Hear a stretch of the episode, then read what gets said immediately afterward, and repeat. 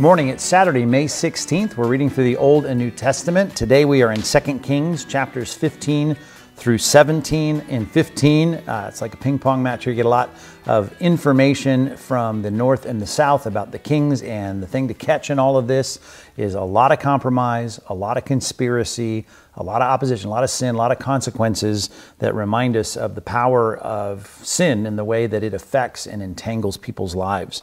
In chapter 16, Ahaz becomes the king in the south.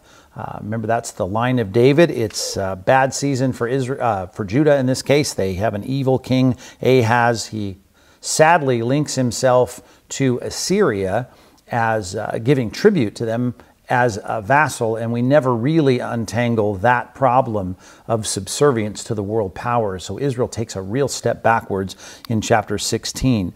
In chapter 17, Hoshea in the north, this is a nine year reign that ends the northern kingdom. So we are in 721 BC.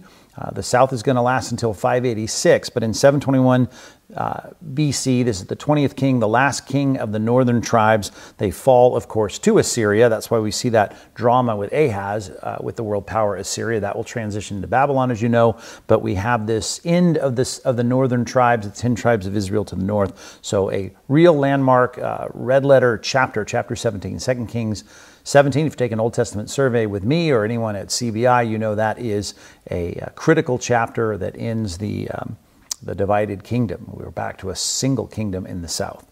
In our New Testament reading, we are in the first 21 verses of John 6. This is the famous story of the feeding of the 5,000. Jesus, of course, does two mass feedings, showing that he can supply things, calls himself uh, the bread of life. The idea of him providing as a sustenance for us. Unfortunately, that was something that led to people saying, We want you to be in charge of this kingdom in, in Israel, the New Testament, so that we might overthrow Rome.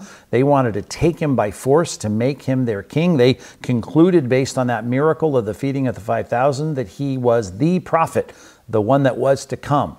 Not Elijah that was to come, not John the Baptist, but the Messiah. That's shorthand for the Messiah with a um, definite article the beginning with a capital P, I think, in most of our translations that reminds us of what people concluded there, but they saw more as a political deliverer instead of the Savior who they were to trust in, that the kingdom would come later.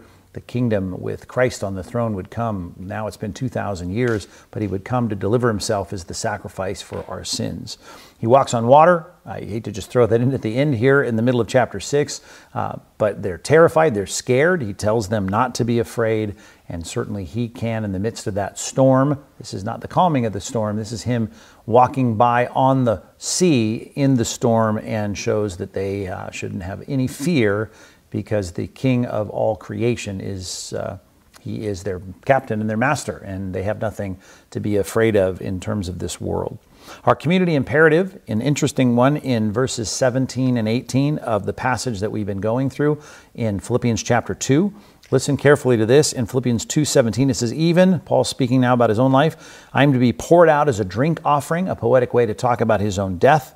He says on the sacrificial offering of your faith how he's been serving them he says I am glad and I rejoice with you all verse 18 likewise you also should be glad and rejoice with me so the community imperative here is Christians looking across, in this case, several miles with a letter in between to say, You should be rejoicing with me, and I'm going to rejoice with you. So, simply put, our community imperative today, I put it this way, is to be glad and rejoice with other Christians. Of course, there's a long list of things you can think about that should be the impetus for our rejoicing, things that are important that have happened in your life, things that God has done, uh, the forgiveness that you received in Christ, people that you know that you've prayed for that have come to faith in Christ, uh, whatever it might be, share some of those things and find some other Christians today in your communication to say, hey, rejoice with me that this has happened. I think of that great parable uh, Jesus tells a set of them about the woman who loses her coin or the shepherd that lost his sheep or the father that's lost his son.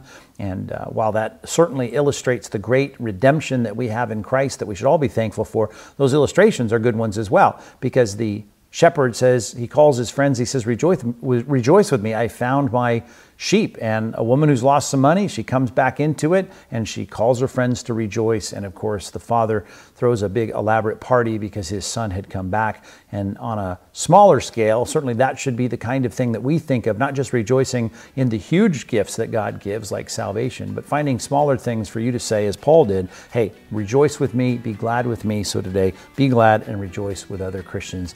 We'll be back again tomorrow as we continue through our Bible reading.